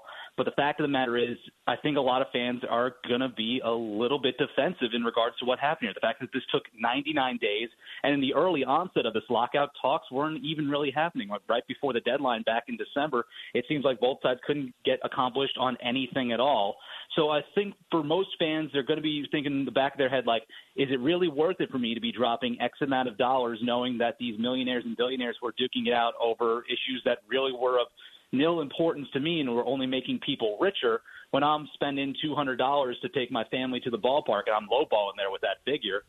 So uh, it's going to be Well, interesting, especially to see in an age of inflation, right? Everything costs more. People yes. people are tightening their belts out of necessity because everything is so expensive. I mean, it's just it seemed like really not great timing. I wonder if any of that played into the progress that was made. The the owners and the players saying, "Oh gosh, you know what? With all this inflation, there's a war. Like if this is what we're doing and we're denying baseball, we're depriving America of baseball for any period of time. You know, that's going to really tick a lot of people off. Let's figure something out." I wonder maybe could the cultural political environment have played some role? I think that's definitely quite possible. You know, baseball and sports in general are considered a welcome distraction for a lot of people. When you take that away, you're really robbing them of an outlet to really vent any frustrations that they're dealing with, be it dealing with the, with inflation or what we're seeing going on in Ukraine and all other frustrations with regards to international relations, what they deal with during their jobs, what they deal with at school. You know, this is their outlet, this is their getaway from everything. And when you cut that off, of course, you're going to have people frustrated. I think what's uh, alarms me is we're going to be going into a situation now. I think with Major League Baseball, where it's going to be on the fence. What we saw with the, the National Hockey League uh, a couple decades back, where you had the lockout, you had the work stoppage, then another one happened right after, just as you were getting the fan base back in the palm of your hand. There's a lot to work out here between the league's owners and Commissioner Manfred with the MLB Players Union and getting fans back into the stands. There's a lot here that's going to need to be fixed in order to make sure that five years from now, when this new uh, collective bargaining agreement expires, we're not right back where we started from. Well, my confidence in Manfred, the commissioner, is extremely low, and I've made that abundantly clear several times on the show. Last question, briefly, Matt Napolitano. 162 games now guaranteed, a full season upcoming. As a Mets fan, were you privately maybe rooting for fewer games? Could that have been a sweet relief for you? There's no such thing as sweet relief for Mets fans. Like that's not a thing. That's not in our lexicon. Fair enough. At least not since 1986. Matt Napolitano, sports reporter, Fox News Headlines 24 7, Sirius XM Channel 115. Matt, have a great weekend. Happy baseball. Happy baseball, guy. Final hour, happy hour of the Guy Benson Show coming up. Congresswoman Nancy Mace. I'm in her district here in Charleston, South Carolina. She joins me next.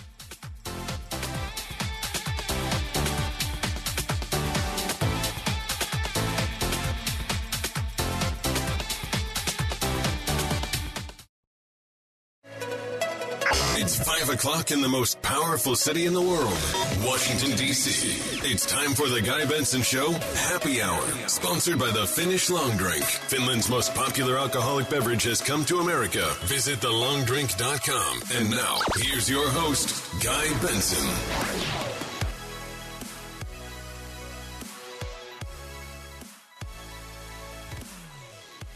It is our final hour here on this Friday, the happy hour on the Guy Benson Show. Thank you so much for listening. 3 to 6 Eastern every weekday, plus on the podcast around the clock on demand for free. GuyBensonShow.com, FoxNewsPodcasts.com, or wherever you get your podcasts. I'll be joining Media Buzz this weekend with Howie Kurtz, 11 a.m. Eastern Time on Fox News Channel. Just a little programming note as we head toward the weekend.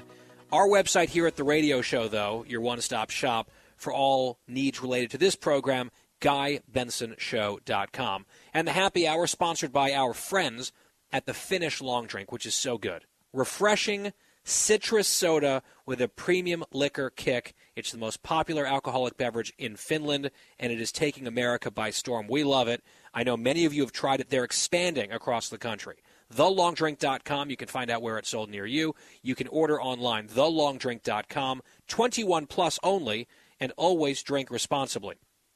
Well, we are doing the show, as I've mentioned, from Charleston, South Carolina today. We're in town for a friend's birthday party weekend, which is going to be a lot of fun. This is a great town. And it feels appropriate to speak to yet another South Carolinian on the show today. We had former Governor Nikki Haley, former U.S. Ambassador Nikki Haley on the show to start. And joining us to begin our final hour is Congresswoman Nancy Mace, Republican from South Carolina's 1st Congressional District. She was the first woman to graduate from the Citadel and the first Republican woman ever elected to Congress. And it is great to have you back here. And thank you so much. And I hope while you're in town this weekend, you're going to hit up Hall's Chop House in downtown Charleston. Okay, Best so- steak you'll ever have. I was going to ask you for some for some advice here. We've got a couple plans already. Some of uh-huh. it has been all organized by our friends for the birthday thing. We've got a few other things that we can maybe do on our own. I'm right near downtown right now doing the show. Am I mm-hmm. physically in your district right now? You are you you are likely in my district or Jim Clyburn's. So depending on where how close you are and where you are, Big difference. downtown. Yeah, big difference. Very very big difference. But I did. I'm glad you mentioned Nikki Haley. I just had lunch with Nikki Haley, and she and I just uh, we did a fundraiser for my reelection campaign, and she uh, we had a standing room only with her there. She was fabulous. She was on point, on fire. Uh, just an amazing event in Charleston today with her. Yeah, she told me that because actually Adam and I had breakfast with her this morning. She has a very busy schedule, and she said, "Oh, I'm going to this event for Nancy Mace." I said, "She's on the show today," so it's a very like Palmetto themed show, and She's it's very cool to be here. Does this count too. as low country? Is that correct? Yes, you are in the Low Country. That is what we nicknamed uh, the, this southern coastal region of South Carolina with beautiful oak trees, beautiful beaches, clean water, clean air. It is the Low Country, and you are welcome And- here. And you were uh, recommending which steakhouse again, just in case I have some time? Hall's. Anyone going to Charleston, you have to visit Hall's Chop House. You want a steak? It's the best steak in town. Fabulous, wonderful. You cannot miss it. Got it. Well, we have a dinner reservation tomorrow night somewhere that I'm very excited about, and maybe I'll tell you offline about that. But Nikki Haley seemed to say you know, two thumbs up to that decision. If we need some steak and have some time, Hall's Chop House. Great for it's happy hour now, right? We're doing happy hour, so it's great for cocktails too. Okay, well, see, I see. I'm very much in the market for that. There's no doubt about that. So I appreciate uh, the help here. Now let's let's get to the actual interview here because this is fun and we could probably go for 15 minutes just talking about Charleston. But you know, it's a national radio show and there's all sorts of Yep. stuff happening in the world, so we probably should. You mentioned your race. You mentioned the fundraiser, the lunch today, uh, standing room only, packed house with you uh, and the former governor. It's actually, to me, one of the more interesting races in the country. Not just looking ahead to November and the general, and this can be a you know a swing district, although maybe redistricting could have helped uh, the Republicans a bit down there. Still swing district, yeah. Redistricting isn't really going to help with that. It still it will always be a swing district. So it's close, and it'll be one of those. I think bellwethers early in the evening. If South Carolina one is called early for the Republican, you know that's going to be a good sign, right, for the party broadly.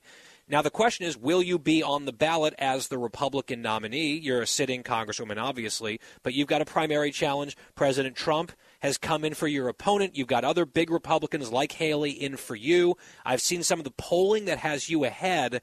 How are you feeling about this race? What are the dynamics here? When is the primary? Uh, what should we know about your campaign? Yeah, the primary is June 14th, and anyone that wants to support my reelection, it's Nancy Mace, like the pepper spray, nancymace.org. Um, yes, we are polling very well. Um, and, you know, I always appreciate a good primary. I had a primary, you know, two years ago, and then we won the in the general election by one point.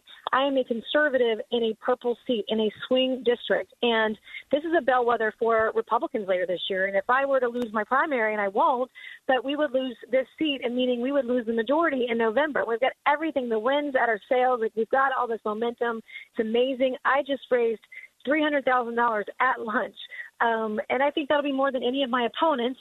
Um, included that they'll do the entire quarter, right? I mean, it's standing room only, and you know, they, we have serious issues facing our nation and facing the world, and we need serious leaders with a track record of delivering results. And and uh, you know, I worked for President Trump in 2016, and I support him in 2020, and um, I have a solid conservative track record, but I also have a track record of reaching across the aisle. And as a freshman lawmaker, as a Republican in the minority, I passed four bills in my first 14 months of office. I've never voted to raise a tax. I have a record of 100% voting to lower taxes. My opponent can't say that. In fact, when President Trump was lowering taxes, my opponent was raising them.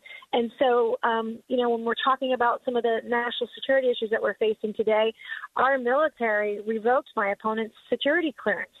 Um, it can't be trusted with our nation's secrets. And I get briefed on whether it's China or Taiwan or Ukraine all these different issues facing our country. We need people that can be trusted with our nation's secrets and aren't going to put military lives in danger. And so um, I feel very good about going into my reelect. We're going to raise a ton of money this quarter, and I'm going to show come the 1st of April that there's no one out there that has the fundraising ability to take on a Democrat, a well funded a, Democrat in November because I already have a Democrat opposition who's raising more money than any Republican running against me.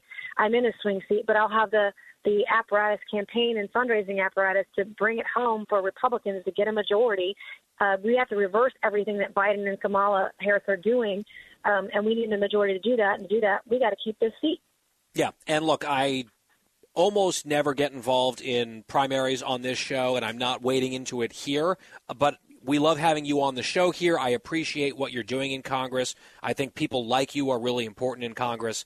Uh, you've got a good attitude on this. So I just wanted to ask you about your race, and uh, it sounds like you've made a pretty good case for yourself there. Let's talk about some of the issues facing the country. First, on domestic policy. Flying down here last night from D.C. to Charleston, the flight attendant got on the loudspeaker in the plane and said, almost with a sigh, They've extended the mask mandate on planes for another month. Please bear with us. We're probably almost done. We're almost there, but it's still the rule. It's not ours, but it's the rule. We have to enforce it. We'll do it respectfully. Please be respectful back to us. It it almost sounded like an apology, half an apology rather than a, a real effort to enforce something. I just wonder how this makes any sense. We talked about it on the show yesterday, too. They changed the guidance for indoor mask wearing, the CDC did, not really based on any new science, right before the State of the Union address, and they had a bunch of people crowded into rooms. People are living normal lives all across the country. But on airplanes, for example, or trains, where there have not been big super spreader events or you know, there, there's no uh, famous track record of, of big outbreaks in those settings, still we're clinging to these old rules for at least another month. I just can't really make heads or tails of it. If it was okay for the State of the Union, but not okay for you know young, healthy people, for example, on airplanes, it just seems so illogical. Airplanes are schools, in fact, right? Like mm-hmm. uh, the incidence of, of COVID right now are so low um, we don't need to be doing this right now, and we shouldn't be enforcing these kinds of mandates. Uh, and I'm going to get on a plane here shortly, and I'm going to just. It's just frustrating to see that, and it is sound like an apology because they know they they're in on the joke. Everyone knows that this this decision to demask everybody now was not based on science; it was based on midterm elections and political science. Heading into a midterm, and gosh, we can be free again. Like the government should not be the ones telling us uh, what liberties and freedoms we can take. And and so I'm grateful that they finally come around. I'm grateful that that, that Biden's numbers are so low. We're going to have a, a very solid year re- repealing all of these things, all these freedoms that the government has tried to take away from the American people. And so I say this is a good thing. I'm glad to hear that the airlines are acknowledging how ridiculous it is. Um, that, that we're still going down this path, and you know, I even have to remind my kids as they're going to school. I'm like, hey, no masks, right? This, you know, we've had COVID twice. You know, it's just like we don't have to do this anymore, right? We can move on and live our lives freely. Yeah, it'd be one thing if we knew that masking on airplanes was an extremely effective tool to stop the spread of a disease, right? Or or having kids forcing them to, to wear masks in schools for eight hours a day, if that was really effective and there was a bunch of data showing it, that might lead to a very different conversation, but we don't have that data. In fact, in a lot of respects, we have the opposite data and yet, on and on we have gone in many cases, month after month after month, doubling down on the useless too harmful policies and decisions. I mean, it just seems so undermining to public faith in our institutions. I, I wonder if the people running those institutions are they aware of how little credibility they have? I mean, you, you'd think they would want to maintain or regain some of the trust. That hasn't really been the way they've operated. No, and I, and they, and they, I think they're tone deaf, like so many others, right? And and I think you know an N95 mask certainly is helpful when there's a variant and it's spiking, and I think those are measures that you can optionally take if you want to mm-hmm. do that, but shouldn't be forced on people. And so, even some of the CDC data that's been out there, they they have not provided all of the information and data sometimes, or it's hard to find and they're not making decisions. They made COVID political, and then because they made COVID political, nobody trusts when science does come out and say, "Hey, you know, initially Dr. Fauci said masks don't work, don't get masks." So everyone believed him the first time, and then he started saying, "Oh, well, now you got to wear your mask. You can't sit together at Christmas dinner, right?" And so, so when when we learn out that learn and find out that, hey, when there is a variant, it is spiking, and you're in an N95 mask, you can protect yourself 50% of the time. Now nobody believes you, right? And so, if if people, if if elected officials and particularly government bureaucrats would just be honest with the American people, we could have had a more honest, I think, uh, conversation about what is and what isn't. And God forbid, for somebody like me that mentions natural immunity, I mean, I got ratioed and attacked so hard by the left for saying, wait a minute now, there are all these studies out there that say that natural immunity is as good or better. Yeah, they came around to that eventually, right? They finally started to acknowledge it, but it took a long time, and it was something that wasn't really allowed to be said aloud the way that you did, out loud, I should say. And until it was, right? Until they could finally concede or acknowledge the point, which I think, again, goes to the lack of trust. It, it just feels like something's been off and I think it's been frustrating to a lot of people. Congresswoman, we're talking to Nancy Mason, South Carolina. On the issue of inflation, we saw the huge number, unsurprising but still brutal, yesterday. It looks like it's going to keep being bad, perhaps even get worse in the months to come. The White House is saying, "Well, this is this is Putin." That seems to be the talking point right now. Uh, what do you think of that excuse that they're making already? And what are you hearing from constituents on this issue? It's total BS to blame Putin. Inflation's been rising. In fact, in the first year in office of Biden, raised went higher than it had in 40 years. Seven percent wages increased three percent. So wages not keeping up with inflation. The cost of goods are very high. Gas, your steak, wherever you're going to grocery store, there are empty shelves. And so, really, truly, it's BS. It's an excuse. Ukraine is an issue that everybody's talking about right now, and then to blame Putin for all of Biden's woes up until this point when it's been Biden's direct fault is a direct result of the crisis, the crisis we're facing today here and abroad are a direct result of Biden's failed policies in his first 13 months in office, and there's nobody else to blame but himself. So, but Putin seems like a good scapegoat right now because everybody hates him for what he's doing in Ukraine. But that's not the truth. That's not what's happening, and it's not the first time that the Biden administration or Jen Psaki has lied to the American people. Um, they do it frequently, all the time and I'm, I'm I want people to pull their heads out of the sand and see what's truly going on. And inflation, I'll tell you, jobs and the economy, inflation and taxes are probably the number one issue in my district. And so um, it's something that I care about deeply. That's why my record of voting to lower taxes 100% of the time and never voting to ever raise a tax is important because taxes, when you raise them, they contribute to inflation. Spending, when you overspend or spend what you don't have, like the federal government does, uh, contributes to inflation. All of the money that the Federal Reserve is printing uh, trillions of dollars every single year contributes to inflation and all Yep. Massive spending bills. We're up on a break here, but I want to get to foreign policy. We will do that next with Congresswoman Nancy Mace, Republican, South Carolina. Stay with us. Fresh conservative talk. Guy Benson Show.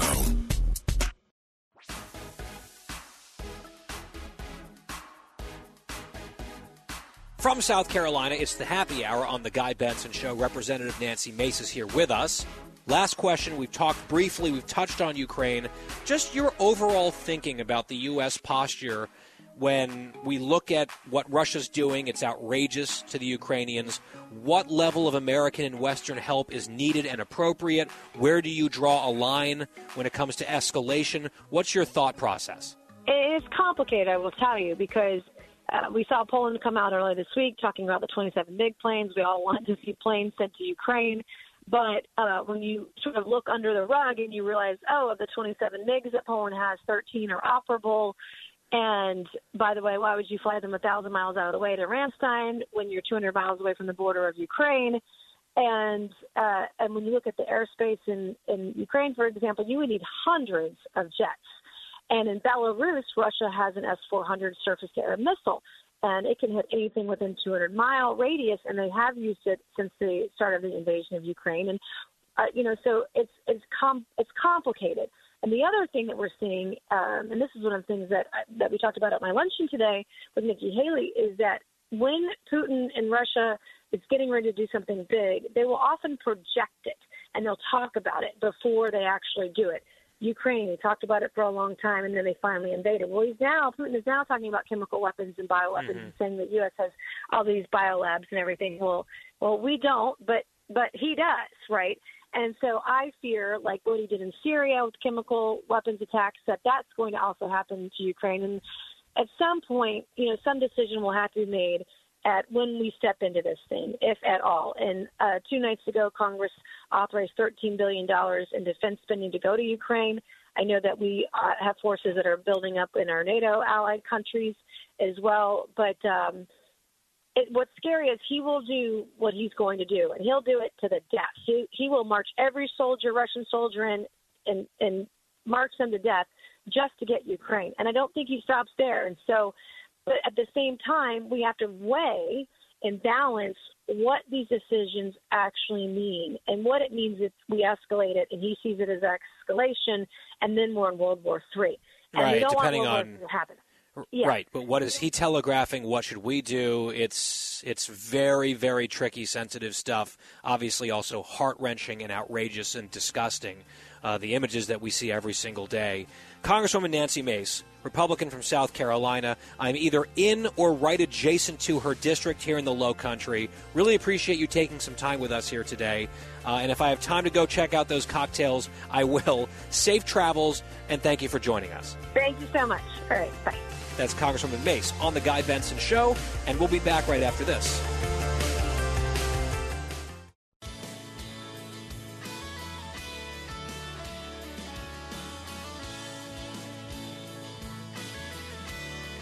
Talking about the issues you care about. Guy Benson.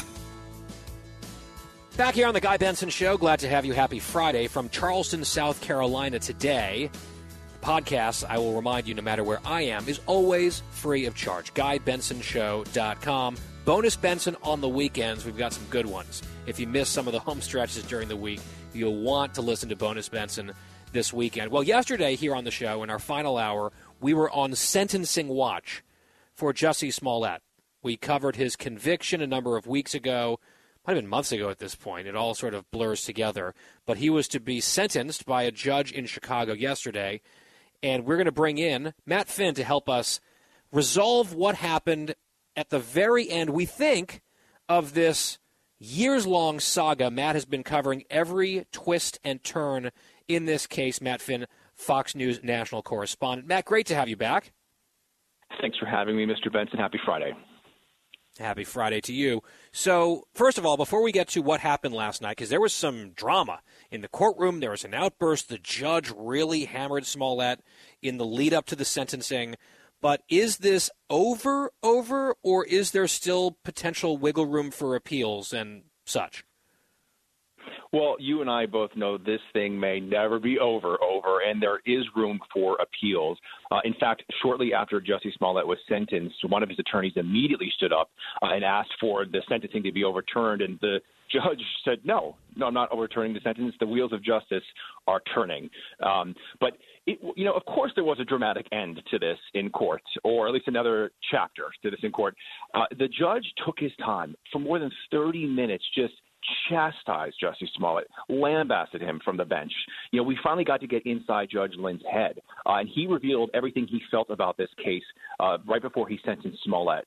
You know, and he said that Smollett has a dark side to him, a narcissistic side to him uh, that betrayed social justice. Uh, and he said that Jussie Smollett, um, his name has now become a synonym for lying. He called it pulling the Jussie. And the judge says, I can't think of anything worse than that. There's nothing that I can do to you that's worse than what you did to yourself. Ooh, I mean, those are stinging words. Here's part of the rebuke from the bench last night, cut 28. Here's the judge. Turns out that you're not a victim of a hate crime. You're not a victim of a racial hate crime. You're not a victim of homophobic hate crime. You're just a charlatan pretending to be a victim of a hate crime. And that's shameful, especially from the family got brought up with, with your family values. It's so sad. I mean, that is really tough stuff. Extremely well deserved, in my view. Satisfying to actually hear that said from the judge to Smollett, to his face. Nowhere to run, nowhere to hide. And you could tell with that wind up, the sentence itself was not going to be a pleasant one for Jussie Smollett. Let's listen to the actual sentence being handed down, and then, Matt, get your reaction having really, again, followed this trial from start to finish, even before there was a trial, all the way back to the alleged incident that he said was a hate crime, which we, of course, now know is a hoax. Here's what the judge said the restitution and the consequences would be in Cut 27. I'm sentencing you to 30 months felony probation, and the probation is going to be to this court. You're going to be allowed to travel wherever you want. You do not have to live in the state of Illinois. You can report by phone. I know that uh, if you're going to try to make a living and do some of the things you do. You may have to go to uh, other, other places, New York and Los Angeles. You can do those things. You will pay restitution to the city of Chicago in the amount of $120,106. You are fined $25,000, which is the maximum fine. And you will spend the first 150 days of your sentence in the Cook County Jail. And that will start today, right here, right now. 150 days in jail. That's not insubstantial. There's also this giant fine plus the restitution. Let's walk through it, Matt. At first, he says when you're on probation for the better part of three years, you can travel, you can go elsewhere, you don't have to be here in Illinois, you can check in by phone. I was thinking, okay, that kind of seems like a slap on the wrist. But then came sort of the dropping of the hammer with the big restitution payment. What was that about? Is that like some of the resources lost by the city while they were investigating the fake hate crime? Yes, the restitution stands for the overtime hours. The city of Chicago says it's not seeking restitution, you know, on the uh, general average or uh, hours or the normal hours spent uh, investigating this, but the city wants the money back for the overtime. And like you said, uh, it was interesting. It was like, it was like a well-written speech from the judge yesterday. I was watching the live feed, and the camera, uh, fortunately, was zoomed in pretty tight on Jussie Smollett. And when the judge first said the the 30-month probation, I thought, okay, you know, that's it. And he even talked about travel and making a living, and Smollett had no reaction. And, and, and I will note that prior to this, the judge gave Jussie Smollett multiple opportunities to speak. Smollett chose not to speak. His attorney said he's not going to. But then when the judge, you know, went past the probation and said, but by the way, you're going to spend the first 150 days of that probation in jail, that's when Smollett could not control himself. He stood up, removed his mask, uh, and shouted aloud to the courtroom, uh, I'm not suicidal. I'm not suicidal. And he looked at the judge. He goes, I respect your decision, but if anything happens to me in there, I want you to know that I didn't do this. And he grew progressively louder. And I watched back some of the video, and you could see one of his attorneys kind of try to tap him, almost like, okay, that's enough. You know, and then when Smollett was, you know, brought back into the custody, he started putting a fist up in the air, became much more dramatic. I mean, making a scene uh, and saying, I am, I am not suicidal. If anything happens to me there, uh, I didn't do it. And also, you know, he goes, I could have, I could have said I was guilty a long time ago. And those were his final words before he was brought back into custody. So really a, well, a very dramatic end. He probably could have saved himself a lot of grief and the city a lot of pain and money if he had just admitted he was guilty a long time ago. He didn't. He's still maintaining his innocence, which is hilarious. He yelled that as well. In fact, we have that outburst. Let's listen to it. This was after the sentencing, cut 29, that Matt just described. No, I would just like to say to Your Honor that I am, uh, I am not suicidal. That's what I would like to say. Okay. I am not suicidal. Okay. I am not suicidal. I am innocent, and I am not suicidal. If I did this, then it means that I stuck my fist in the fears of black Americans in this country for over 400 years and the fears of the LGBTQ community. Your Honor, I respect you and I respect the jury, but I did not do this. And I am not suicidal. And if anything happens to me when I go in there, I did not do it to myself. And you must all know that. I respect you, Your Honor. I respect your decision. Jail time. I am not suicidal. Okay. I mean, uh, part of me is sickened by that display because he's still clinging to the lie, Matt. He's still playing this role. He's talking about black America and 400 years of oppression and the LGBTQ community, all this stuff that helped him fashion the lie to begin with and inspire the hoax that he perpetrated. He's still leaning into it. He's still saying he's innocent. I do wonder if the lack of contrition that was then just confirmed yet again by this clown was part of the reason that the judge was so upset with him and threw the book at him to a certain extent the way that he did. I know a lot of people were not expecting really any serious jail time. This is a big check to write, plus the probation, plus months in jail, which I guess Smollett was reacting to there. He still is, I guess, playing the part, not very well. He's not a very good actor here, but he got very indignant there. And you, you have to wonder if it's exactly that sort of drama and attitude that ultimately was his undoing. Yeah, and the judge told him yesterday, point blank. He goes, "You tried to write a script. You tried to bring together the characters. You even told them what to say. You gave them the lines. You gave them the props. And you know what? It wasn't a very good script."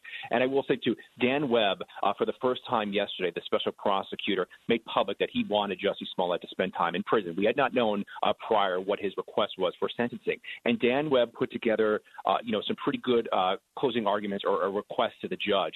And he said that there were three aggravating factors here. Number one, the underlying serious criminal misconduct of Jussie Smollett. A lot of people were trying to make light of it. Oh, no one was hurt. You know, he just, uh, you know, made a, a false claim to police. But the um, but the pro- special prosecutor said no. We are talking about a man who used his blackness and used his gayness and tried to turn that into a hate crime hoax.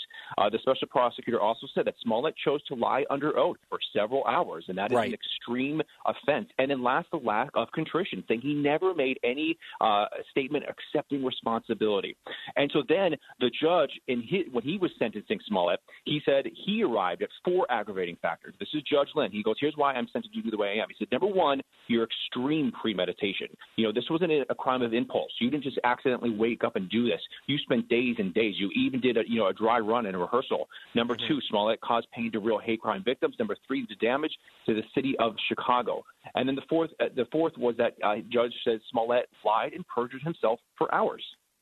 Yeah, and what's interesting, that's actually so fascinating, Matt. That detail, particularly about what the prosecutor said, the aggravating factors that he, I guess, laid out and delineated in court this week, perhaps earlier, those three factors, Smollett confirmed all of them with his behavior in the soundbite that we just played, right? He was still going heavily into the racial stuff and the sexuality stuff and the victimhood thing. That was number one. He's still lying about it, claiming he's innocent. That's number two. And obviously, a lack of contrition continues to this very moment based on that little drama that he decided, a little tantrum that he had in the courtroom. Prosecutors got to be thinking, all right, he just made my case for me. Having been sentenced, he confirmed all three points right there. Lastly, Matt, the, just the thing about I'm not suicidal. He said that it sounded like almost half a dozen times there, and the judge was like, okay. What was that about?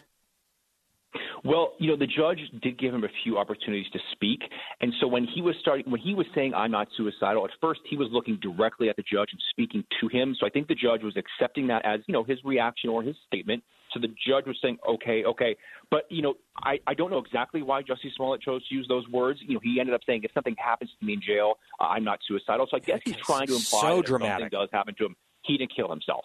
You know, Okay, and I I, will say this: it's just so ironic. It's just so ironic that, like the judge pointed out, you know, Jussie Smollett walked arm in arm with his family, and you know, a, a mixed race family who's known for their social justice issues. You know, they testify that since they were children, their parents got them involved in things, and the judge said that you betrayed them. You know, what you, what you did is so terrible because you are so fully aware of what it means to be a black gay man, and then you chose to use that as the centerpiece of your hoax. Yep. And I guess he wanted everyone to know that uh, if anything happens to him again, it's just like so myopic, self centered, just the drama around this guy constantly. It's exhausting. And maybe he'll have now months to think about it behind bars. He walks out of the courtroom, the black power fist goes up. I mean, it's just like the, the final, perhaps, performance of this this entire a string of performances, and it has ended with him not as a star but as a convicted felon headed to jail.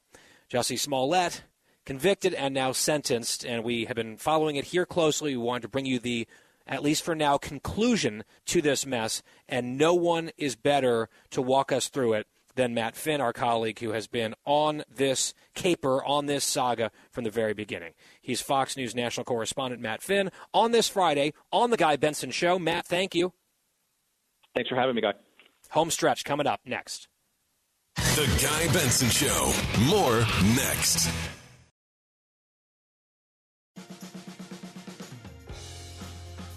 Home stretch on this Friday. It's the Guy Benson Show. Podcast always available, GuyBensonShow.com.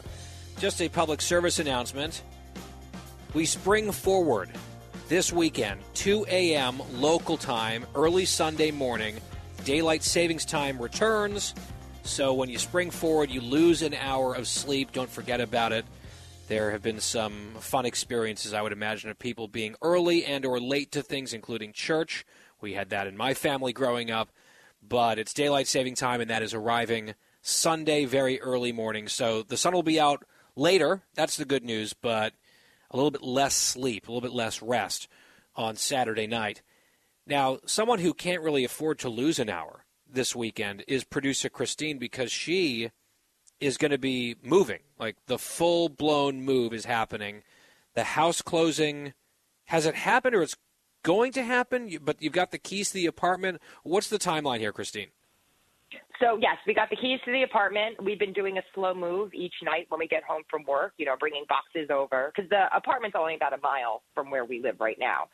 And uh, tomorrow is the big move, where all of our furniture that we bought gets delivered, and we're you know home goods, all the packages, everything is starting to you know get organized and put together. And Sunday night we sleep there, and Tuesday morning we close. We hand the keys over Tuesday morning. We are out. That is a whole a flurry of activity. And are you nervous at this point? Because you're always anxious about stuff. Are you nervous or are you just like happy and excited?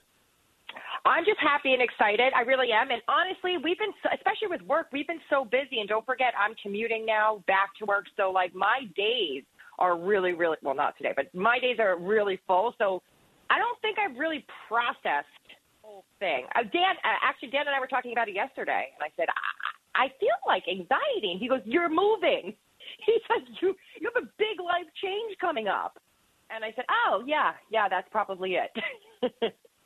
Well, and you're downsizing, we- right, from a house to an apartment, at least for a period of years. That's a big change. I know that you guys are making a nice, handsome profit on the house. That's good news. And you'll be looking to another house, a forever home in the future, but you're in this new apartment complex. You did mention that you were thinking about maybe trying to bring some of your inflatables with you and setting them up outside, like sort of on the patio of your apartment since you're on the ground floor. But Dan made a good point on the call earlier, which is you might not be able to do that, right? Because you're no longer the master of your domain. You're not a homeowner anymore in your own single family house. You're now sort of a tenant at an apartment building. There's a lot of rules that Cookie's going to have to follow. And I wonder if you're prepared for that. Uh, I had no clue uh, when Dan and Wyatt were talking about it on the call. I didn't know that someone could tell me, no, don't put your inflatable bunny up. Because Had, you know, I'm had you never right rented now- before? Um, no, Bobby and I did. Yes, before this house we rented, but I don't think I was in the inflatables yet. Into inflatables yet? You know, um, we had a small, small balcony in our last apartment, so I decorated as best as I could. There was always lights out there and stuff like that, but I can't imagine someone knocking on my door and saying, "Christine, please take down, you know, your inflatable Santa." I mean, is someone really going to do that? Oh, I think so. I think if there's someone with taste in the building and they see it, there'll be a phone call made and a knock at the door. Maybe like a little uh, little note under the door to start. Oh yeah, well, welcome to uh, Renterville. I mean, it's a different world. It's a brave new world, Christine. It's going to be a lifestyle change, but this is your whole scheme. It's being executed. I hope that you're more excited than anxious. Hope the whole move goes well this weekend, even though you lose that one hour. Don't forget about that heading in to Sunday, and then standard time returns in November when we fall back. When I, it's like it's such a bummer when yes you get one extra hour of sleep and then there's so much less sunshine, and then you look forward to this weekend every year, except for the loss of sleep. I'm not really sure we need this at all anymore. Wasn't it about like farming and stuff? It seems antiquated and confusing. That's a side issue for another day. It's happening, though, is the point, which is why we wanted to mention it. All right, good luck, Christine, and uh, be safe. I know it's a lot happening in the span of a day or two, but uh, hopefully you'll be in one piece and in good shape for Monday's show. We'll be good, and then once we're all settled, I can't wait for you to come and sleep over. Oh, uh, wow! So that's a slumber party. That's that's a whole new ask. Okay, I'll take that under advisement. I think I might not be free that day, but we'll see. In the meantime, it's the weekend. Have a great weekend, everyone. Hopefully, you're doing something less stressful than moving. We'll be back here on Monday for the Guy Benson Show. We will talk to you then.